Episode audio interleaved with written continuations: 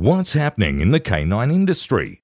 For all the latest news, views, and expert opinions, stay right here for the Canine Paradigm. You'll hear from industry leaders, experts, doyens of the industry, learned colleagues, movers and shakers, and the odd randy guest.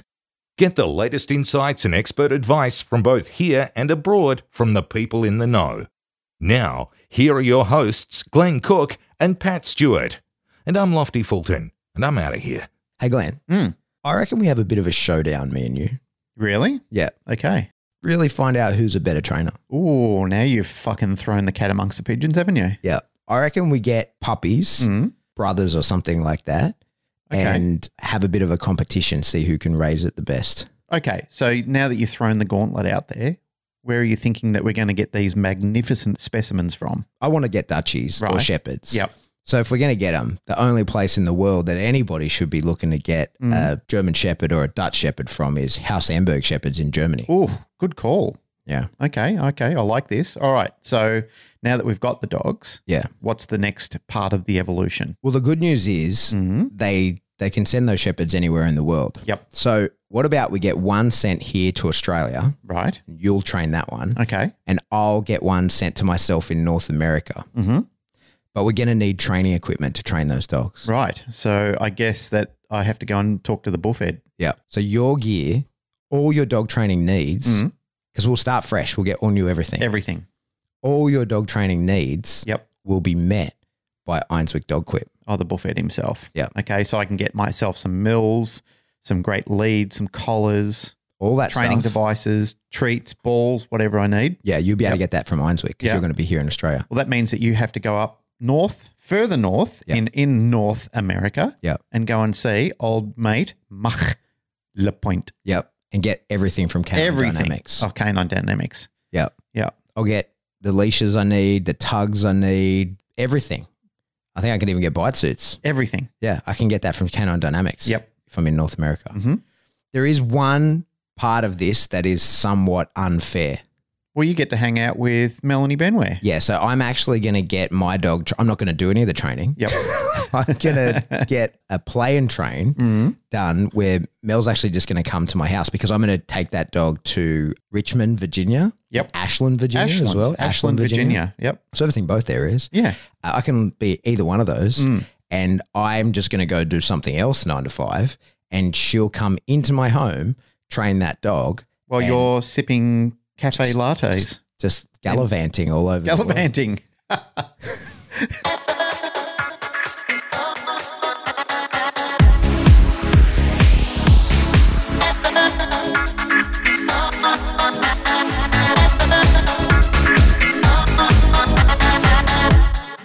Welcome back to the Canine Paradigm. I'm your host, Pat Stewart, and I'm joined by my co host, Glenn Cook. Hello, Mr. Pat Stewart. How are you, sir? Yeah, I'm good.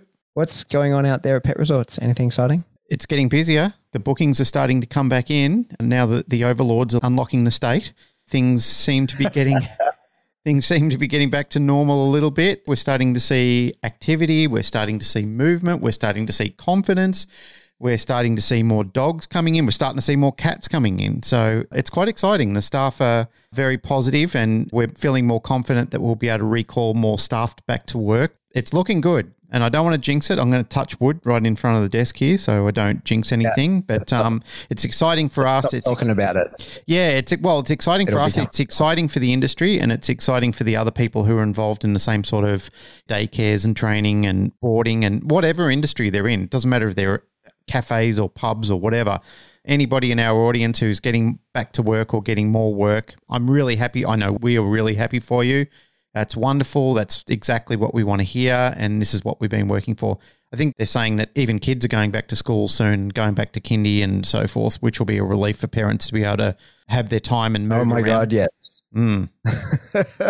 yes. You know what I got to do is I got to liaise with you and find out when I can book in that seminar that I had to cancel. Mm. So that's exciting. I need to get that going. So if you're listening, stand by because it'll be short notice. I want to do it as soon as I can. As soon as it's allowed, as soon as it's legal, I want to get it done. Makes me very uncomfortable owing people money like that. Mm. I'd probably say early next year. By the time they sort of allow proper movement around and flights to open back up properly, you're looking around about December. So I would probably suggest thinking about it in February. Yeah. Anyway, that's a problem for the future. Yes. Hey, you have a topic that you want to talk about? Yeah, it's a topic that I've been seeing people muttering around in the interwebs. And I thought to myself, hmm, there is a little bit of meat attached to that.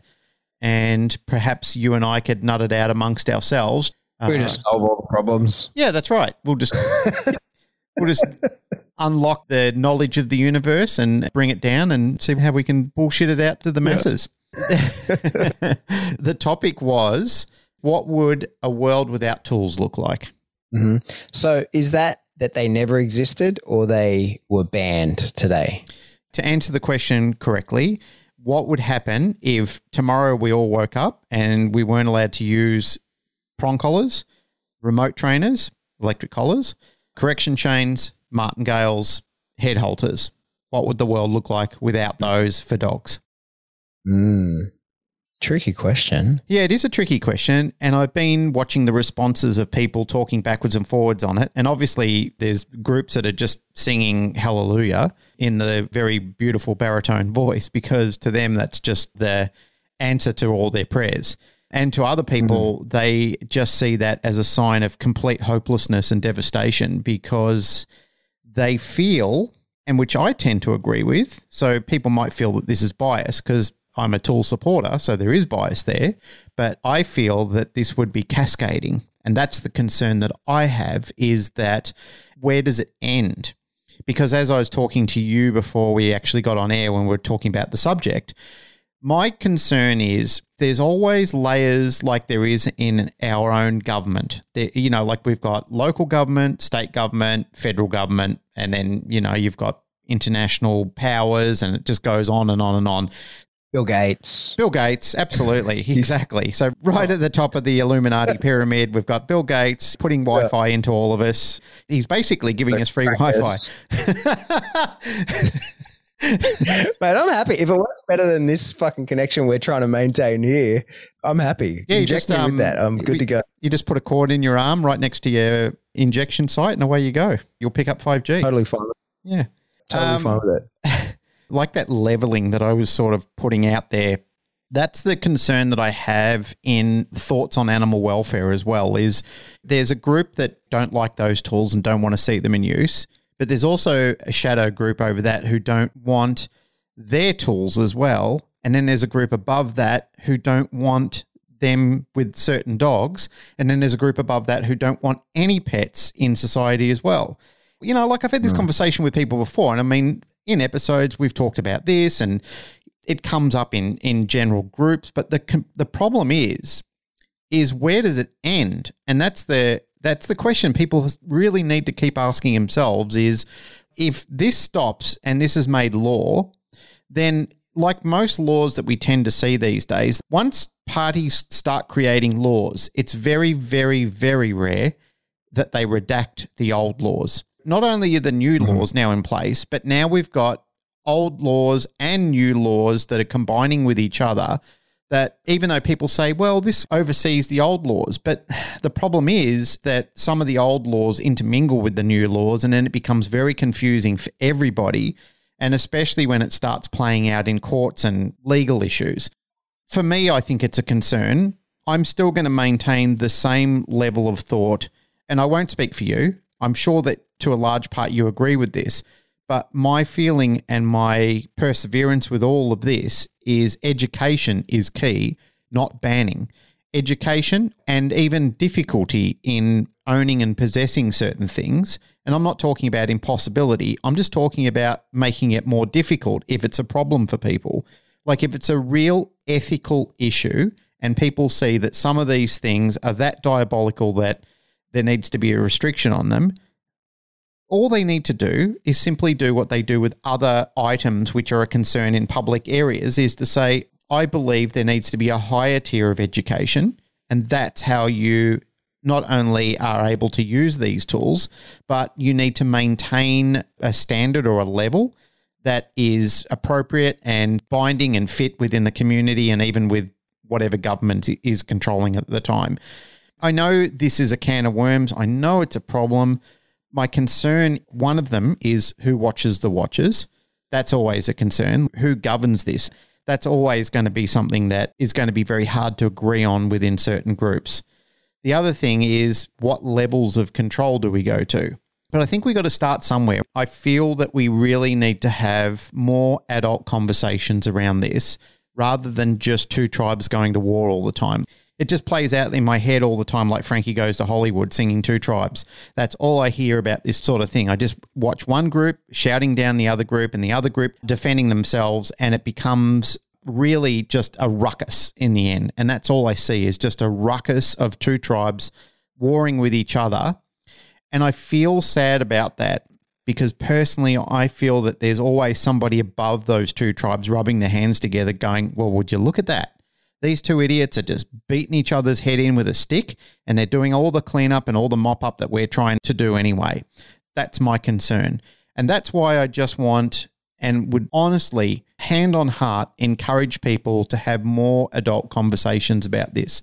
Look through the offense, look through the personal hurt, look through whatever is troubling you about this and saying, we're always going to be at odds about this. How can we find a suitable middle ground where all of us really can sit down and not look at it as there has to be one side that wins predominantly over the other one. How can we all sit at this table and devise some sort of education package so we can make this sufficient that all of us can feel happy enough to walk away and saying, well, that's it.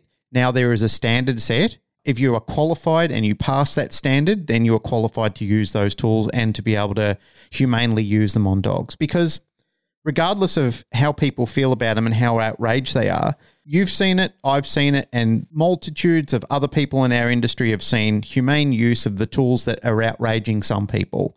Mm.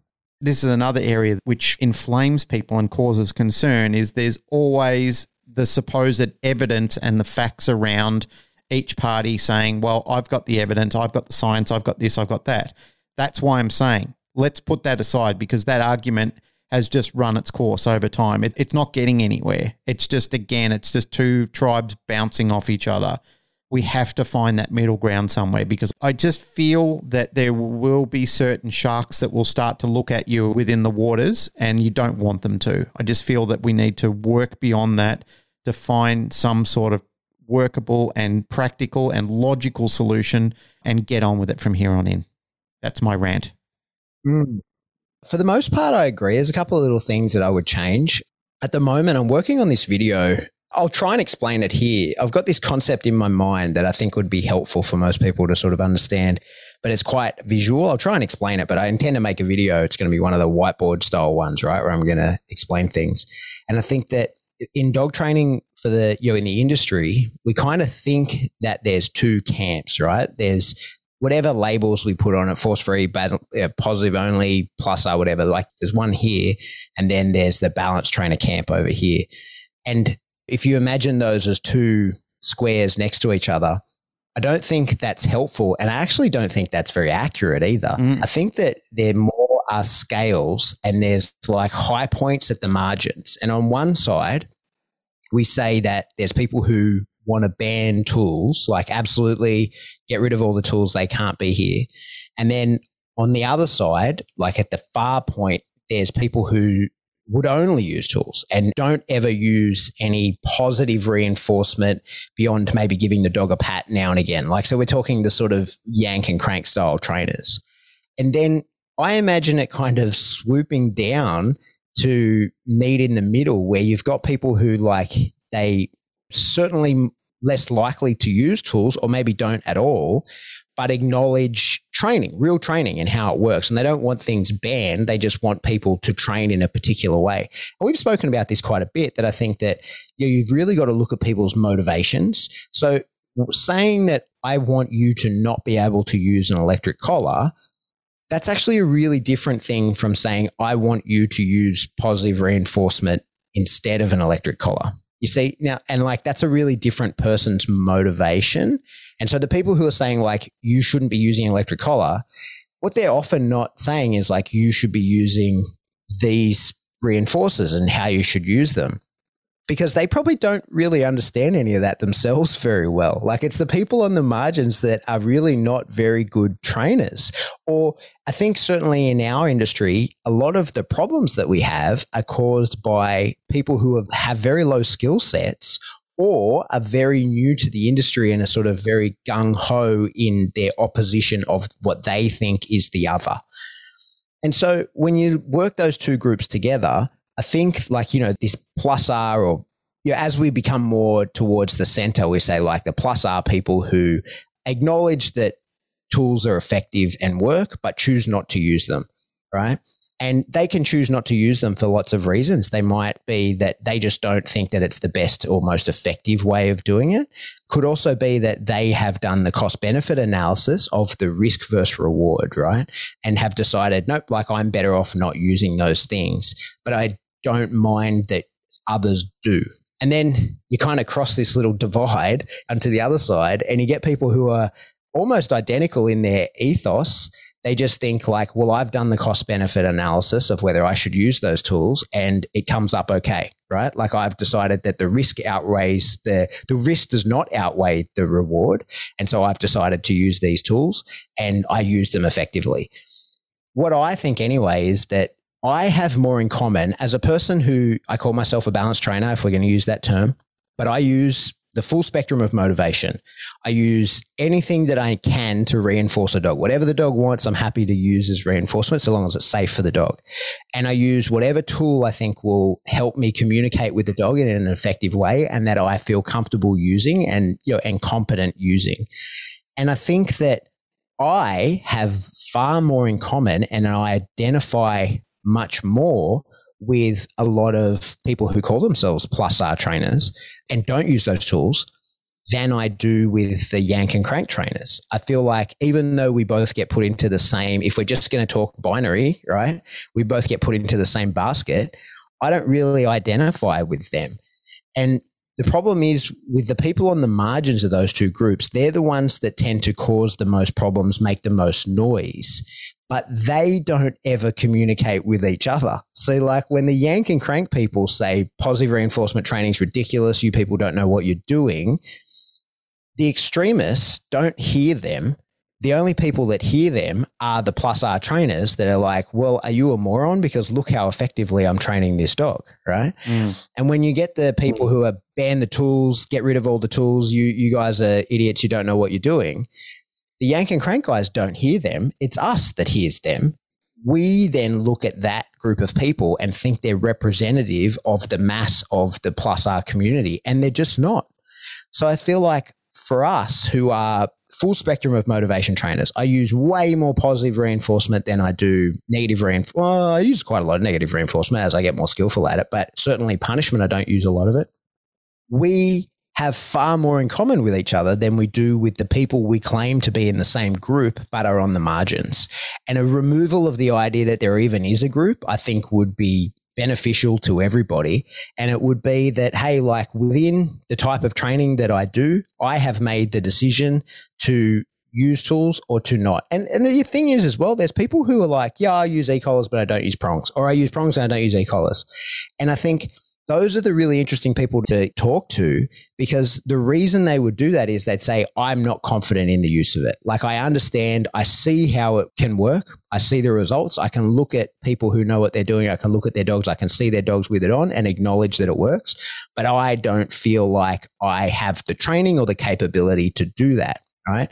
And I think that when you get a, a person who uses a prong collar but not an e collar and tells you that's why they don't use an e collar, they have more in common with the plus R trader that acknowledges like, no, e-collars don't kill dogs. They're just a training tool that when used effectively and correctly can work, but I don't think people use them very well and, and therefore I don't want them to use them or I don't want to use them. They're really having the same conversation. They're talking about the same thing.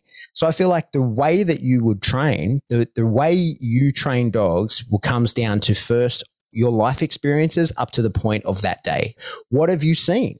And I think that people's first dog training, their first person they interact with is a critical person in how they will end up perceiving the world of dog training for the rest of their time in dogs.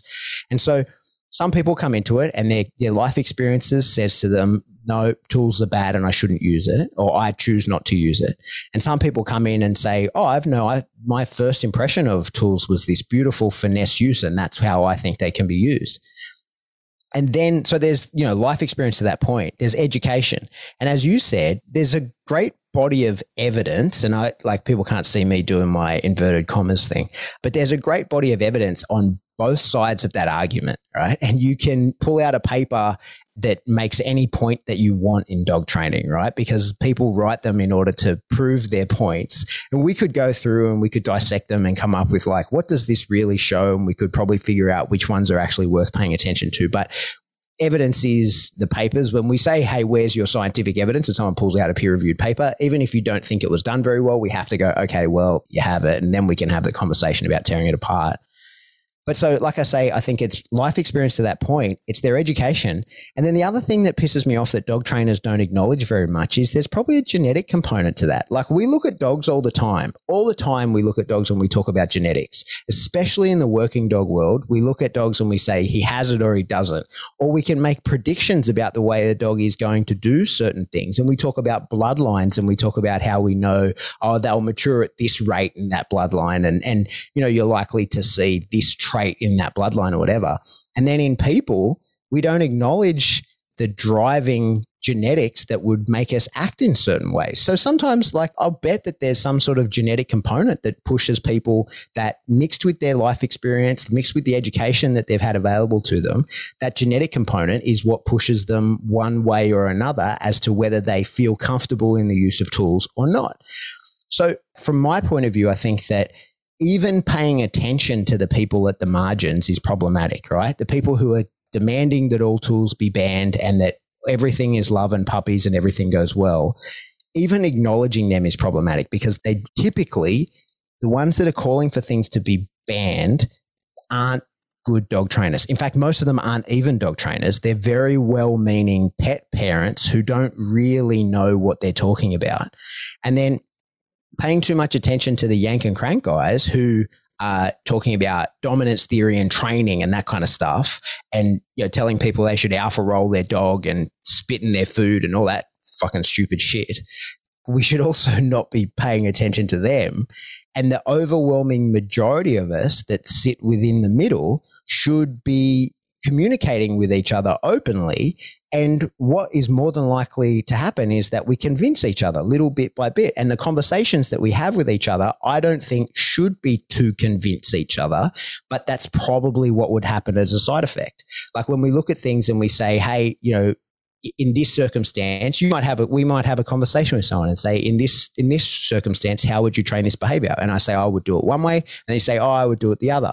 And then maybe I get an opportunity to try it your way. Or maybe you get an opportunity to try it my way because the circumstance dictates it, or you're frustrated with yours, or you're not getting the results that you thought you were going to get from your method.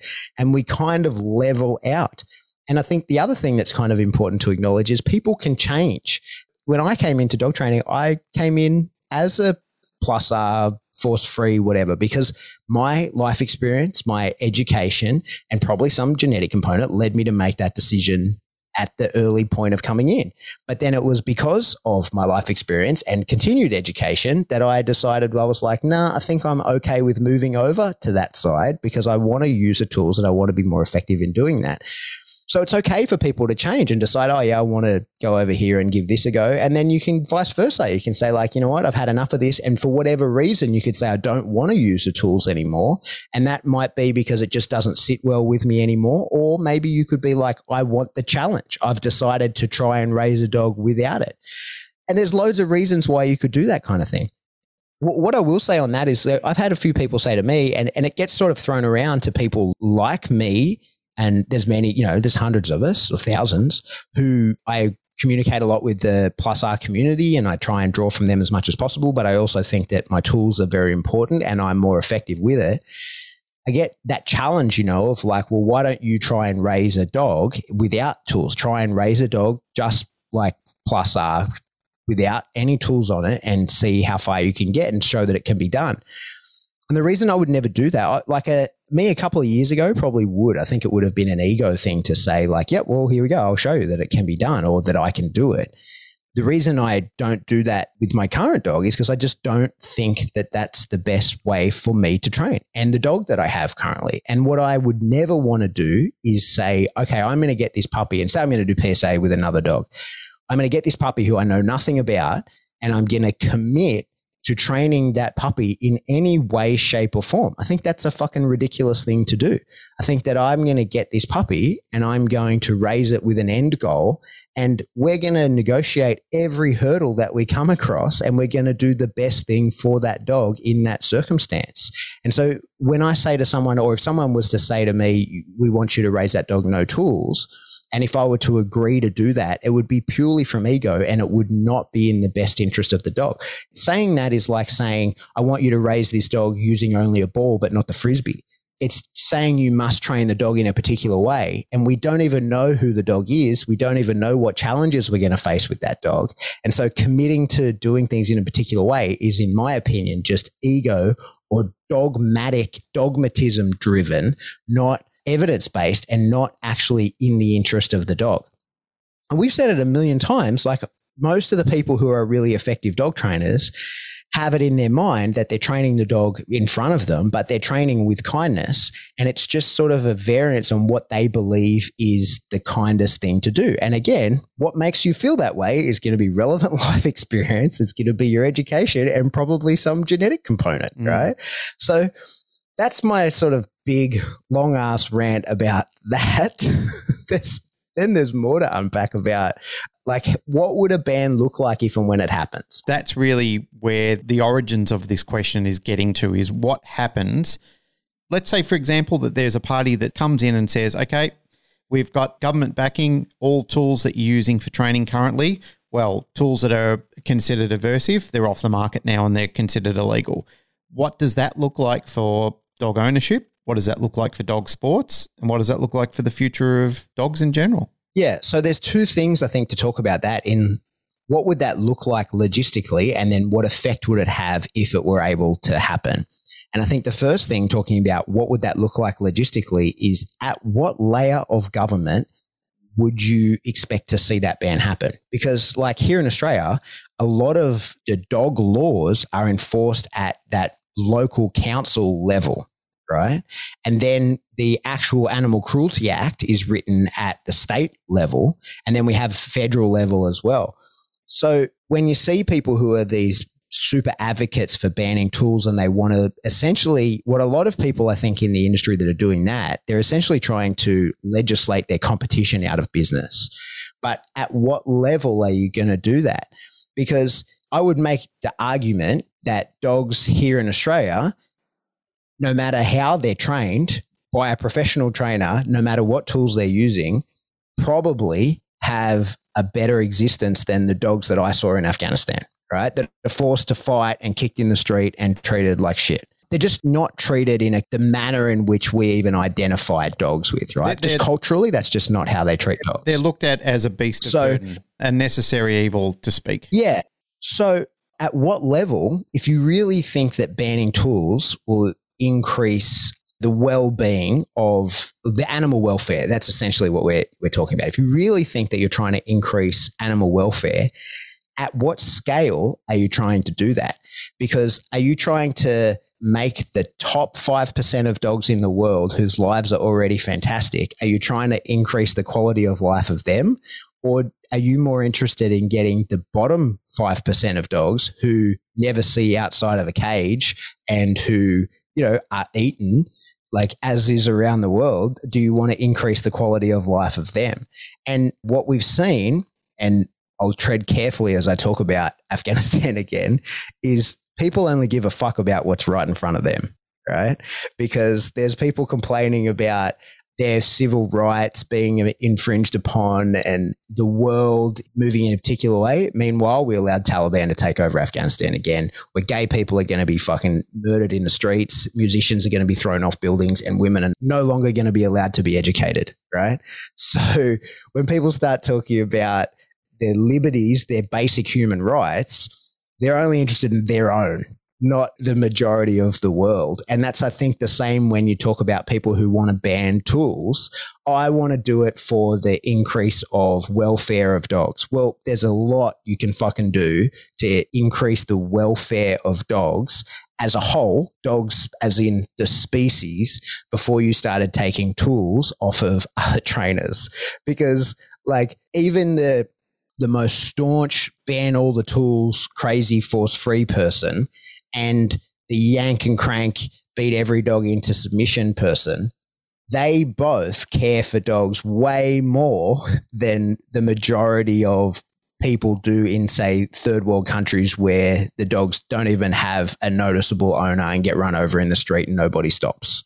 Right. So if you really were interested in trying to increase the welfare of dogs, that would be the place to start. You're going to have way more effect in that space than you are in trying to stop someone from training a dog. Someone who cares enough to train a dog, someone who can identify, hey, this dog's aggressive and that's a problem. And rather than just straight up killing him, I'm going to train him. Now, regardless of the method by which you choose to train that dog, the fact that you even think that that's a worthwhile thing to do separates you from the huge majority of the world that are just like, no, we'll just kill it or ignore it or, you know, whatever it is that that problem will go away in some other fashion. So I just think it's really counterproductive and we're not looking at things on a, you know, a big enough scale to see them for what they really are. When you look at one dude who misuses an e-collar and the dog is shut down by the very sight of the e-collar, on the scale of dogs being trained and dog welfare, that is a drop in the ocean. As well as when you look at the reactive dog that's clearly being, the reactivity has clearly been brought on and caused by the people who refuse to use any form of negative feedback to the dog, and their timing and association to positive reinforcement has caused a hectic nature in that dog, which we see all the time. And I could point you to Facebook pages of force free dog trainers who have done exactly that and we can break down and show the problems that they've caused with their dog. The two of those big issues that we look at and go, look at this fucking horrible person on both counts, ruining that dog on both counts. At least they're making an attempt. They care about the dog, both of them care about the dog enough to be trying to do something about it. They just have different ideas about how it would be done. But they're very similar people. They're dog people. And like I say, if you really are worried about the animal welfare as a greater whole, they're not the problem. Neither of them are the problem. The real problem is the people that run a dog over in the street and don't give a shit, mm. or force dogs mm. to fight, or like I've seen people force dogs to fight and then set them on fire at the end, right? So, like, that's the reality of the situation. So, when people start getting diving into this minutia of like the tools have to be banned, Okay, but like at what level of government and where and how are you going to enforce that around the world? And rather than banning them, driving the use of them underground by professionals and people will continue to use those all around the world who are outside the industry and don't know that they're banned. Why don't we educate people and make the education so easily accessible that you can't help but fall over that information. And so if you decide that you want to use a tool, you go, oh, cool, like here it is. Because I think one of the other things as well is we talk about stopping people being able to use prong collars and e collars doesn't stop people using aversive techniques on the dog. It stops them using the tools that make those aversive precise, accurate, and clearly communicate to the dog their intent what it ends up with is people kicking the shit out of their dogs because that's how some people's brains work, right? Like some people, when they go, oh, the dog doesn't do what I want him to do, or he does something I don't want him to do, I will beat him up. And so the people when you take the any of the tools that a trainer could go to them and go, hey, how about we put on this prong collar and we'll show the dog how to manipulate pressure valley prong collar. We'll reinforce him for doing some of the things that we do want him to do. We'll make that a viable option for him. And if he still does the thing we don't want, we'll apply some aversive at that point and make him not want to do that again. And we'll make sure that we guide him towards the behavior that we do want, right? They don't have access to those people that are going to be able to offer that information and if they say, well, I got someone over and the, someone just says throw cookies at the dog, and even if they were the best plus R trainer in the world, you are not going to appeal to some people. Some people, because of their previous life experience, their education, and probably a genetic component are inclined to not do that. And they need access to the people who can teach them how to use the tools correctly. Because absent those people and absent the tools, they're just going to kick the shit out of the dog. Right. And then the conversation then goes to, well, then well, there should be laws around who should own a dog, right? If you do that kind, if you're inclined to do that, you shouldn't be allowed to own a dog. And that's the slippery slope that you were talking about. Mm. Because now it's like, oh, now I've got to get a permit to own a dog, do I? Right. And now what are the other restrictions on that permit? Right. What else are the barriers that are in the way of me being able to get a dog? So if I'm not allowed any tools and therefore you're worried about how I'll treat the dog and I have to get special permission, every single person has to get permission to get the dog what are the other gateways? What are the other steps that I have to go through to get your permission as the government, whoever it is that's enforcing this? How else do I have to appease you to even be allowed to own a dog? Mm. And how do you increase that difficulty level to the point where I just decide not to get a dog? And then suddenly PETA gets what they want and nobody's owning dogs anymore. Boom, Tish, I'm done. Have you ever seen the movie American Gangster? Yeah, of course. Mm, great movie. And it's another one in line where I'm going to use a scene from a movie to explain how I feel about some of these situations. Because I've seen this mm-hmm. in so many different environments before that it almost makes me sick to my stomach the way humans behave when they're backed into a corner and then they decide, okay, well, if my world is going up in flames, so is yours and I'm going to be the one who throws the match on top of your tinderbox as well. So in the movie American Gangster, basically, having seen it, it's a spoiler alert with Denzel Washington. It's a great movie. I would recommend anybody watch it. He's a chauffeur for a, a, gangster who ends up educates him and teaches him the ways of the street and business and so forth. And he takes the best of what that guy taught him, and he basically becomes this. How would you describe it? A high tier drug boss, a kingpin. Yes, that's exactly the word I was looking for. He becomes a kingpin and brings his whole family into it and all his friends in the community. And basically, like it does in most of these things, it's all good while the going's good, but then it turns to shit. And long story short, after he gets caught, he basically starts turning everybody in because he, he thinks to himself, well, in order to reduce my sentence and make my life more comfortable and fuck all these other guys anyway, because the gig's up for me, I'm going to throw everybody else under the bus and turn them all in. Everybody who was involved, they're all going down that sounds ridiculous, but that's a part of human nature as well. Is when you start fucking in the livelihood of other people, they primarily think, oh, well, I'm going to make life difficult for you now because it's not forgive and forget in this situation. It's fuck you.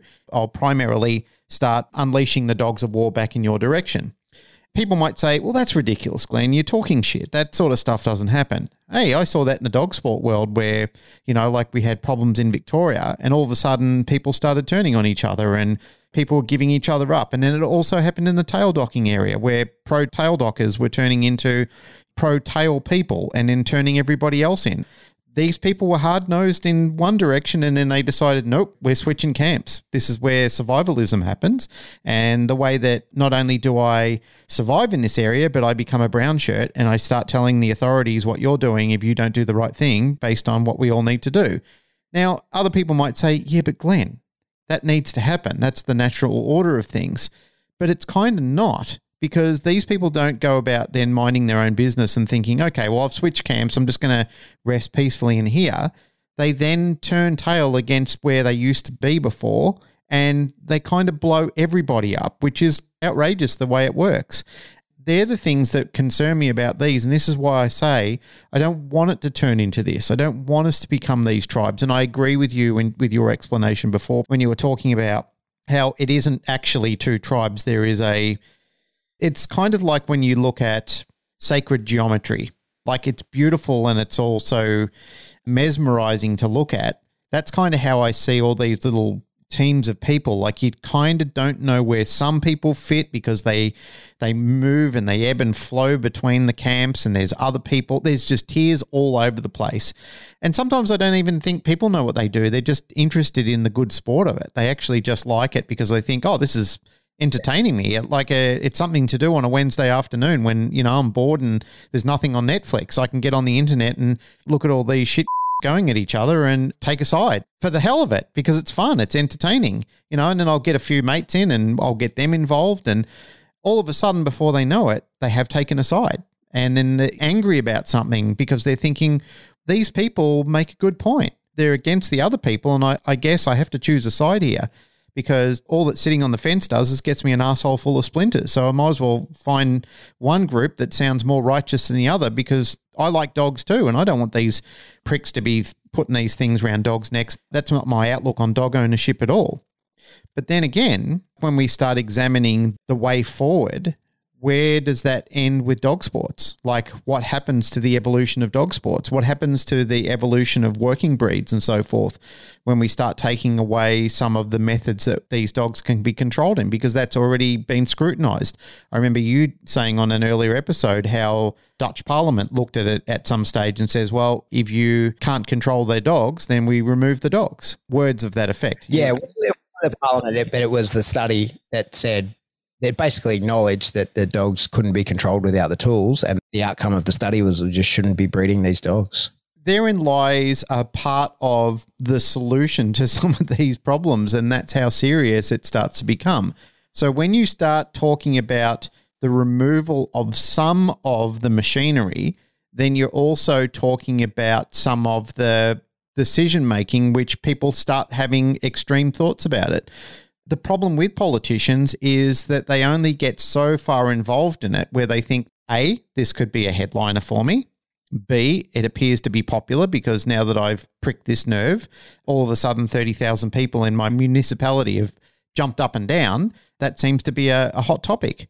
You know my thoughts on politicians. I think most of them are terrible people. I know that there are some good politicians out there, but they don't sit with something logically and scientifically enough to say, hang on, this is probably going to be unpopular, but it's right. We need to look at a situation like this. Or how about, I suggested before, how about rather than this side wins, how about we all talk about a win in between and go back to an education package where we say, okay, guys, yeah. I'm not about banning. I don't like hearing that sort of thing. I don't like removing access to critical devices that could save lives and could implement better strategies in dog ownership. How about we just look at a way to educate it? How about we we place ownership of these in front of education so people just can't walk up to shelves and buy them and just try their luck at them that they actually have to do some strategic learning platform where people are saying this is the tool this is how you fit it and this is how you use it under educated people who are industry professionals.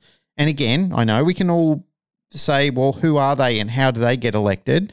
And yes, I agree. That is a part of the problem because even with some of these educational platforms, some of the suckholes that end up getting into some of these things are they're the wrong people for it. They're party pleasers.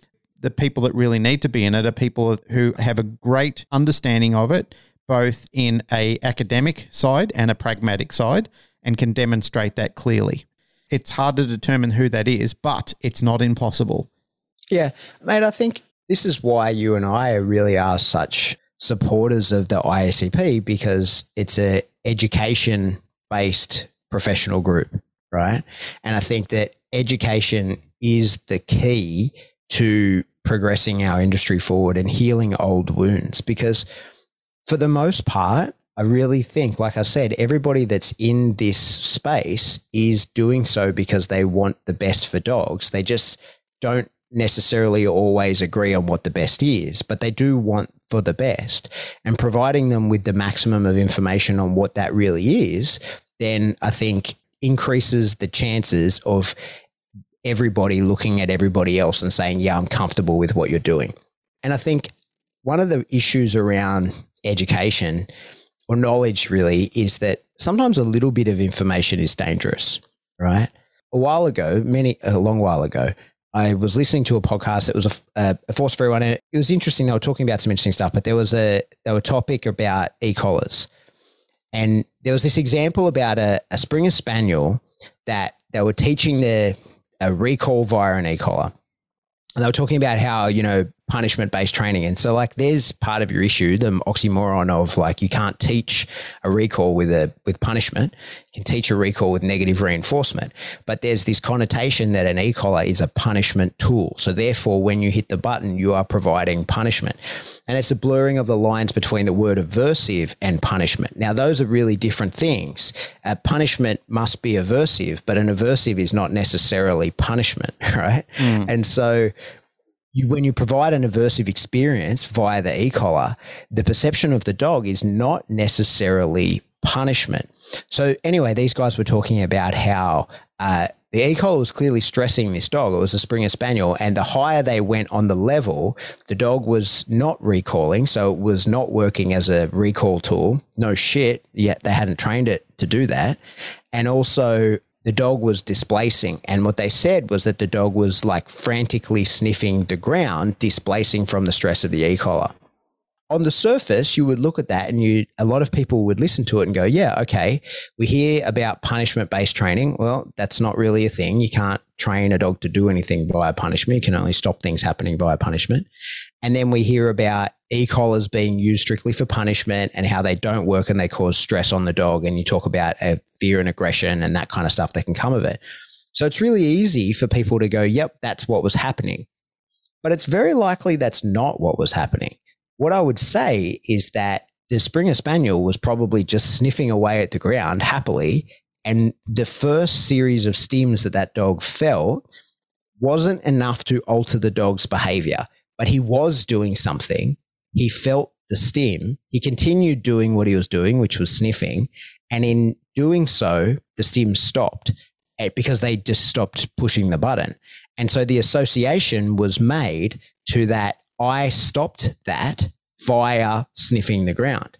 And so because the behavior didn't change, the behavior kept going, a pressure that happens within a behavior without altering that behavior becomes an activator and a reinforcer of that behavior. So then when they go up in level, it's like they had taught the dog to sniff on command and the command was the e-collar. And then as they go up in levels and they're stimming away at the dog, thinking that their aversive, which it is aversive at that point, is going to be punishing. It wasn't at all. Chances are that aversive, and it was very much aversive, was actually motivating the dog to try and perform the behavior more intensely, more powerfully, more everything that he could think of in order to try and turn it off because it was aversive and he wanted to stop, but he thought he stopped it by doing something, not by not doing something. So the reason I tell that story is because it's a little bit of knowledge is dangerous. People know, yes, e-collars are aversives and aversives are bad. Okay it can be all those things. It can be all those things. An e-collar can be aversive and aversives can make things stop. But like I say, not all aversives are punishment, right? All punishment has to be aversive, mm. but aversives mm. are not always punishment. And so I have a pretty deep knowledge and understanding about that stuff. I've been taught by the best in the world and I've thought about it a lot and I have a lot of experience doing it, right? So I can unpack that and explain, hey, that's not the tool's fault. That is not inherently an e-collar's fault. And it is, though, the fault of the person who was using that because they didn't fully understand what was happening. But here's the thing, mate. Both those people, well, one person explaining it has a master's in behavioral science and the other had a fucking PhD. So, like, they are two extremely highly educated people who don't actually understand how those tools work or how behavior works in the actual application of aversive tools because they're not trained in it. They don't understand it and they've just been told that it's bad and the rhetoric is yep it's bad. And so they have to fit the things the knowledge that they have has to plug the gap that they see. And so they're smashing square pegs through a round hole without fully realizing that. Whereas someone like you or I who's experienced with those tools can say hey hey stop. You're doing the wrong thing. That's not the way to do this. You're making an association to that tool that is the opposite of what you want Therefore, the higher you go in level, the more aversive you make it, the more committed the dog is going to be to the opposite of what you're trying to train the dog. Now, that's just technical dog training stuff. That's high level education that's required to understand that. And the education is not necessarily a piece of paper that goes on your wall, it's lots of dogs under the water and figuring it out. And the thing is, without us being able to put out information like that, what gets said about those tools is just taken as a fact right? It's just taken because it seems obvious, right? When you tell that story, Springer Spaniel that's displaced specific, that seems legitimate, right? Like that seems fine. But the reason I know that that is what was happening, or I can make the educated guess that that's what's happening, is because I have done that to detection dogs. Mm. That exact process. I have done that on purpose, done exactly that same thing. I can make them sniff. And if they get, if they're like, no, I don't want to work today, I can say, no, you have to. You have to continue this search. I've done that to police dogs. I've done that to military working dogs. So, like it, it's a complex issue. And for the most part, and this is one of the things that sort of annoys me, mate, is the people that want to have debates about this stuff publicly, those debates are yet to happen at the level that I think is useful. Mm. Right. Those conversations tend to happen at a level that is week one, day one behavioral science when in reality, this is a technical sort of thing. And this is needs to happen at a level that the conversation around tools, the conversation around e-collars, prong collars, aversives in training, all of that really should happen at a very high level. And there's not many people who are, that I see anyway, that are having that conversation at that level and leaving the emotion out of it and actually looking at what really happens. Yep, you just pretty much nailed what I was about to say is the emotion has to come out of it. There has to be no heat involved in these conversations. The conversation needs to be built around evidence and fact.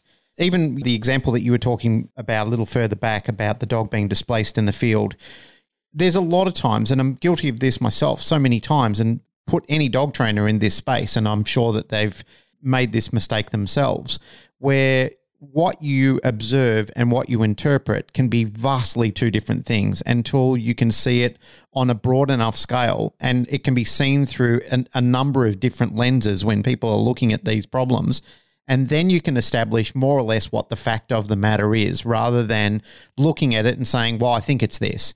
Well, you might mm. fire an arrow up in the sky and hit the bullseye just out of pure fucking fluke, and you might get it. But a lot of times, the problem is is that we're not living inside the dog's head. So what we interpret is our fact. It's not the dog's fact. It's not the dog's truth. So that makes it difficult for us. The other thing that I've got to add to this is can we all agree that just because you've got a PhD or a master's, it doesn't make you the oracle of all knowledge. It makes you very proficient in a lot of knowledge that you've studied and spent time in, it's not the end. For a lot of people, you're still leaving a field of academia and you're entering more of a pragmatic field after that. Yes, you're knowledgeable and yes, you are credited. And yes, I believe that you have earned that title and earned the respect that, and the doctorate that comes with it. No two ways about it. But I mean, like yourself, mate, I've seen conversations that have taken place with people who are titled in certain fields of academia. And I'm thinking myself, you're now wading into a pool that you really don't understand the subject matter and you're coming off stupid right now. Mate, to be honest, again, you know, I've done this myself where I've suffered my own Dunning Kruger effect where I've had a little bit of knowledge on something. I've read a book on something and I thought, fuck, I know all, all there is to know about this now. You know, mm.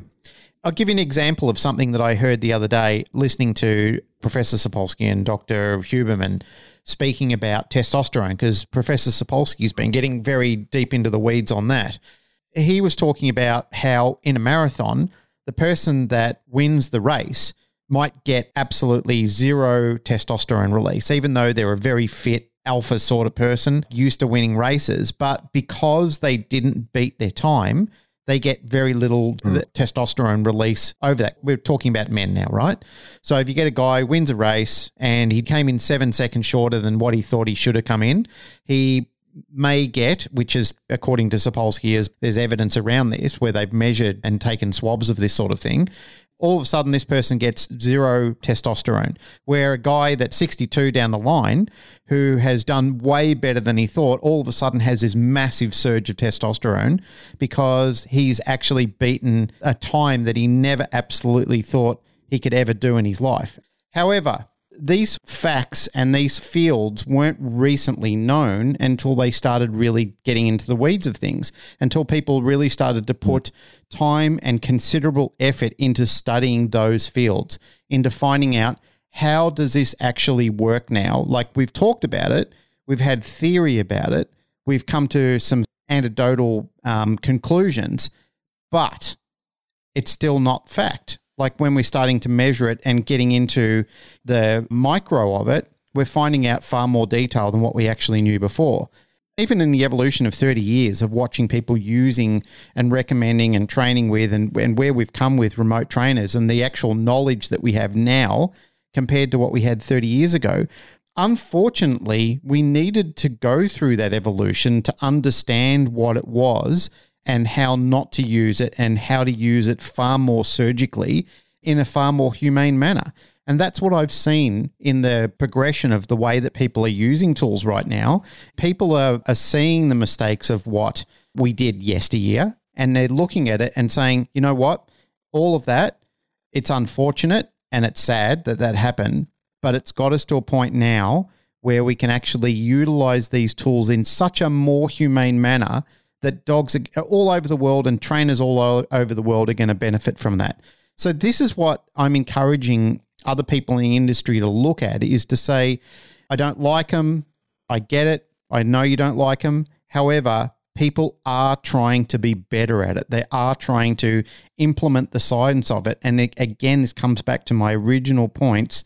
The education does matter, the real education and working together to implement these strategies and to analyze the science of we can be better and we are getting better. The evidence is there. You can see the timeline of how people started to where they are now. You're talking about evidence, it's there. I'm part of it. I watched that. I watched that evolution. Like 30 years ago, when I first was introduced to the old Tritronics remote trainers and the way they were and the way they were implemented and the strategies around training, nobody was doing real negative reinforcement then because you didn't have it in such incremental layers. It was just brutal. Those old collars were just brutal the way they did it. Now, that doesn't mean you couldn't do it. I'm not saying, I'm not blaming the, the company or the collar for it. I'm just saying it was difficult, and the knowledge that we have now and the technology that we have now, and now that people have progressed far more down the line, it's way different. I'm talking eons, light years of difference in what I saw then to what I'm seeing now, and the way that men and women are using remote trainers around the world. Funnily enough, you know, there's conversations that I used to see on Clubhouse where men were getting blamed for all the wretched things that they were doing with remote trainers. I would confidently say now that probably far more women are using remote trainers than men are. It's not a fact. I'm not saying it's a fact, but I just know a lot of women out there who are using remote trainers and doing a bloody good job of it too.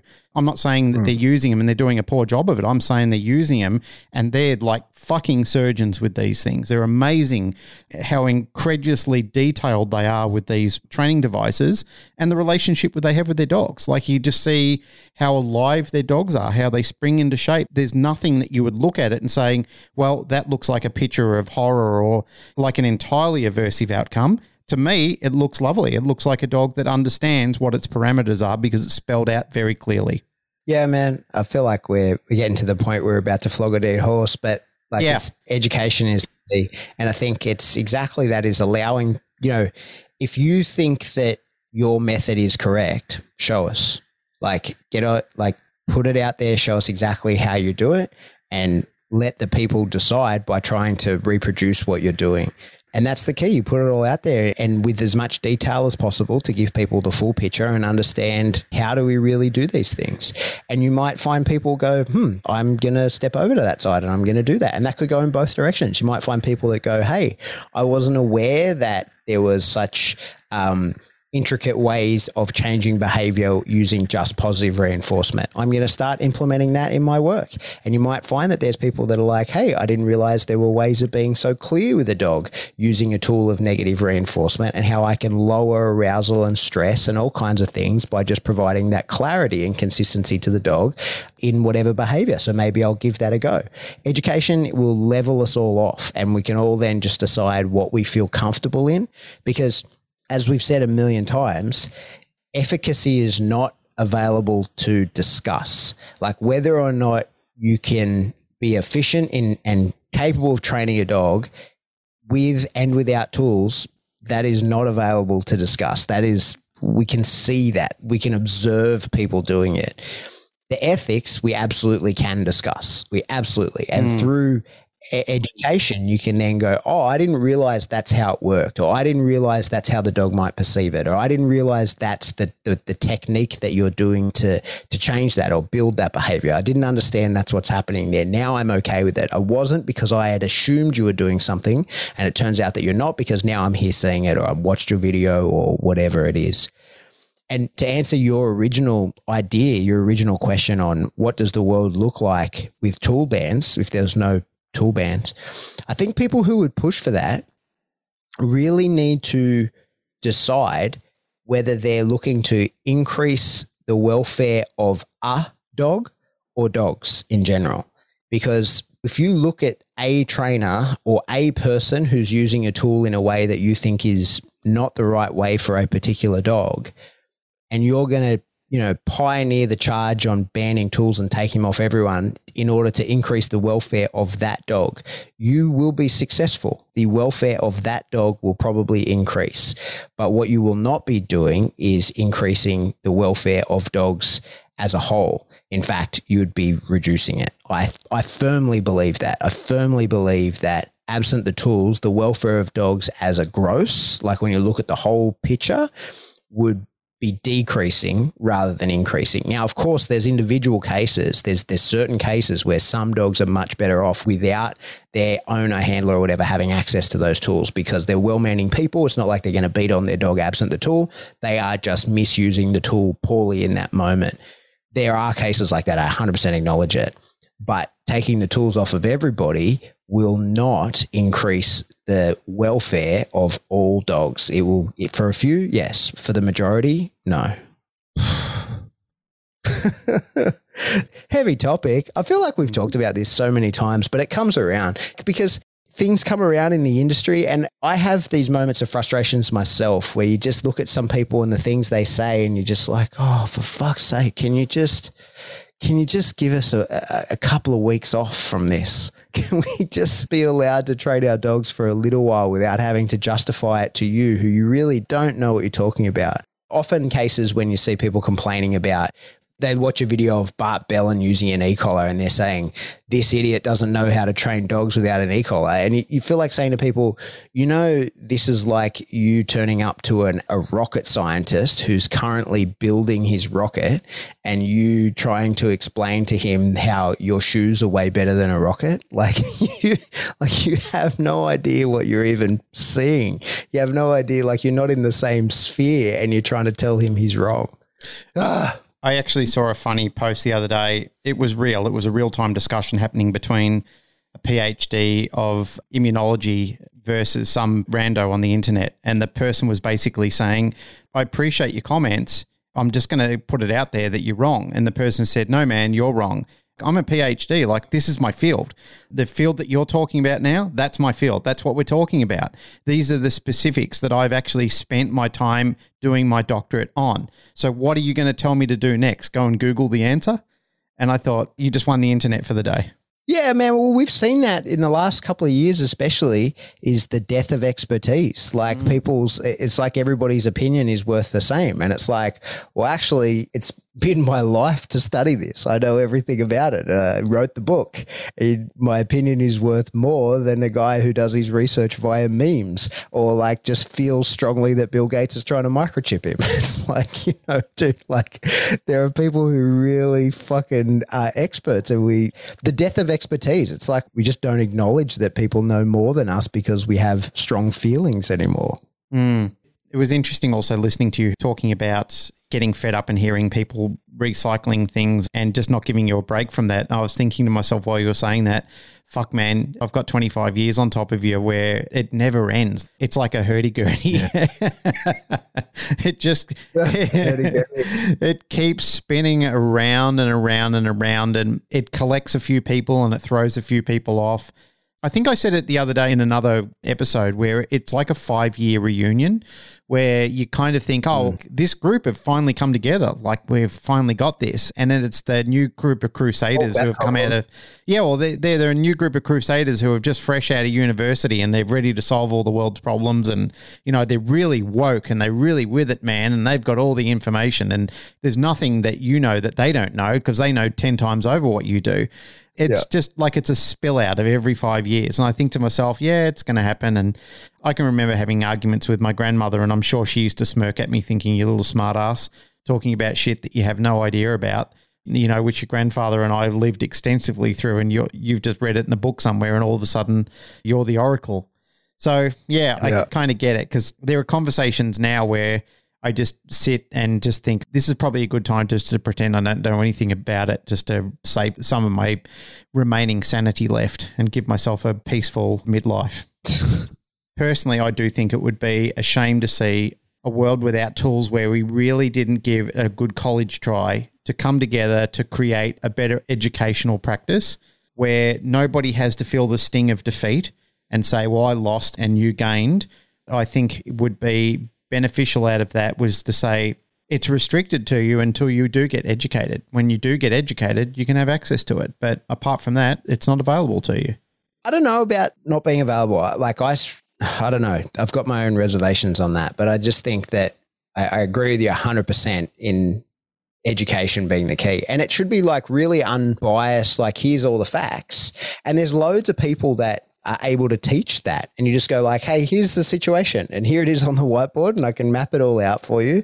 And these this is the cost benefit analysis. Like using a clicker and food in this situation can get you this far, but the risks are this. The benefit would be this. Using a prong collar in this situation can get you this far. The risks are this. The benefit is this. And it's up to you to then decide. And you got to read the play. You got to look at the dog. It's like I said, you know, when we're talking about it, that's why I never take anything off the table because then I'm, you know, I'm not always capable of doing what I think is the best thing for the dog. I want to be able to look at the dog and go, hey, within the, the knowledge that I have, and I have a lot, I'd spend a lot of time researching it.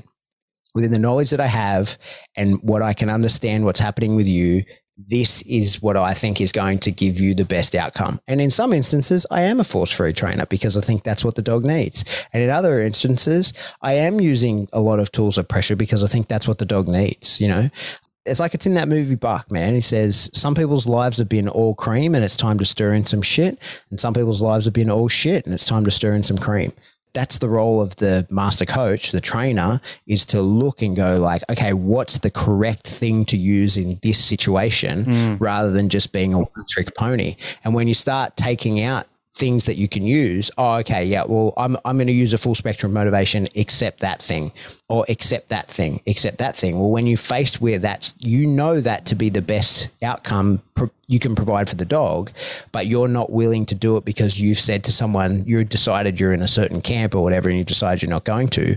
You are not doing what is right for the dog in that moment. You are serving your ego, and that's it. Yep. That's it. Yep. That's I'll it. wrap it up. That's it for another episode of the Canine Paradigm. As always, if you like what you hear, just like it, rate it, share, subscribe. Tell a friend. Tell a friend in real life. You know what we're going to do? We needed to put at the back end here. I ran it past some people who have said that they want to support the show. We have a lot of people want to advertise at the front of the show, and me and Glenn are really conscious of making it too ad heavy at the front. We're not trying to make a bunch of money out of doing this, but we do want to promote cool people. So we were going to say about adding some stuff to the back end here of saying people who support the show. So we can say, like, these are people who we like and support the show and rattle off some names at the back end. So if you're interested in that, you can get in contact with us. And if you're people that have asked to advertise and we've said, hey, we can't really do that because it's like we can't just keep adding more ads. And if you want to just be mentioned at the end, we could do that. I just need to add something on that because there's an observation that I've made, which has also come up with a few people who have said, hey, there's a couple of people that are jumping into the discussion group and sort of advertising their own business. They're promoting themselves on our forum, which is nice. And we've encouraged ourselves to be a community. However, it is about the canine paradigm. The community is supposed to be talking with the community and sharing with the community about the canine paradigm and things that we talk about and subject matters in and around that. And along the way, you know, like we've kind of picked up a couple of hitchhikers who enjoyed a little bit more. However, what I'm saying is in the good spirit of things, if you want to go ahead and promote your stuff, how about you fling us a couple of bucks in Patreon, do the right thing, and then go ahead and promote your, your gear in there. And that way uh, everybody stays happy with each other rather than having to have the eye of Mordor look at you and say, hey man, let's talk about how much content you're actually throwing up on our and our page and not actually promoting the canine paradigm through your products and services as well. Let's be fair to each other. I'm all about give and take. I think that's a fair philosophy to work under. I'm trying not to be a prick about it. And as Pat said, we're not money chasers, we're not ambulance chasers with this sort of thing, but the revenue that we do get goes back into our show. We've made that clear. All the equipment we bought, Pat's just bought an, another camera so we can improve the quality of. Yeah, but it, I mean, it, it's expensive stuff too and that empties out the bank account when we do those sort of things. But it's so we can improve the quality of what's happening in Patreon and a few other projects that are going on in, in and around what we're providing. That comes through the revenue that we actually make. So again, Pat said it in last week's episode, we don't make a wage out of this. Every single dollar that's gone into the bank account and come out of the bank account has gone in to improve the standards and services that we're trying to provide through this podcast and all the other services that are going around it. So please promote us, help us, share with us. We're not greedy guys. We never have been. We love this community. We give a lot away. We give a, a hell of a lot of our time away. And we do it because this community rewards us as well. Thank you. And you do know that we love you and we do know that you appreciate us. And it does sound like a dad sitting his kids down to talk to him sort of talk. But I kind of looked at it the other day and I thought, yeah, there is a little bit of slipping one way than the other there. So I thought it was about time that we had this adult conversation. You know what you shouldn't do in Facebook groups either is delete your comments when you ask a question. Today, it wasn't in our group, it was in a different one. And I'm not on Facebook much, and I tend not to get too involved in discussions when I am there. But I had a little baby asleep in my arms, and I was stuck in a chair, and I was looking on Facebook, and someone asked a very technical e collar question in a different group. And there were a bunch of kind of less than ideal answers. I get why she would have deleted her question. But I spent half an hour writing a super thorough reply to the question, right? Explaining in great detail all the answers she could possibly have needed. And when I hit the little send button, it said the post was no longer there because in Oh. that half an hour she deleted the post. And I was fucking furious. So hmm. don't do that. If you ask questions or just when you get the answer, you can leave it there for other people to see. And maybe someone else has already put a lot of time, effort, and energy into answering you. They don't want it just to be for you. They were putting that information out for everyone to see. Hmm. I feel like that's really important. Guys. Don't delete shit like that. I was infuriated. I was really mad. I was really, really mad. I, I'm, Anyway, I'm hearing on. your pain. if you want to support the show, Patreon, that's the way to do it. Jump into there. We're finally going to come out of lockdown sometime soon, and I'll actually be able to get back to making content for that and going to places and talking to people and getting information into there. So I'm excited about that. I've got some projects in the winds. You could jump into Teespring, buy yourself some cool merch, get yourself a t shirt or a wall tapestry or some underpants or something. I don't know. Just wear the logo. If you want to get in contact with us, jump into that discussion group or you could shoot us an email. We are info at thecanineparadigm.com. That's it. Turtle tits. Shut up, Liam, you little bitch.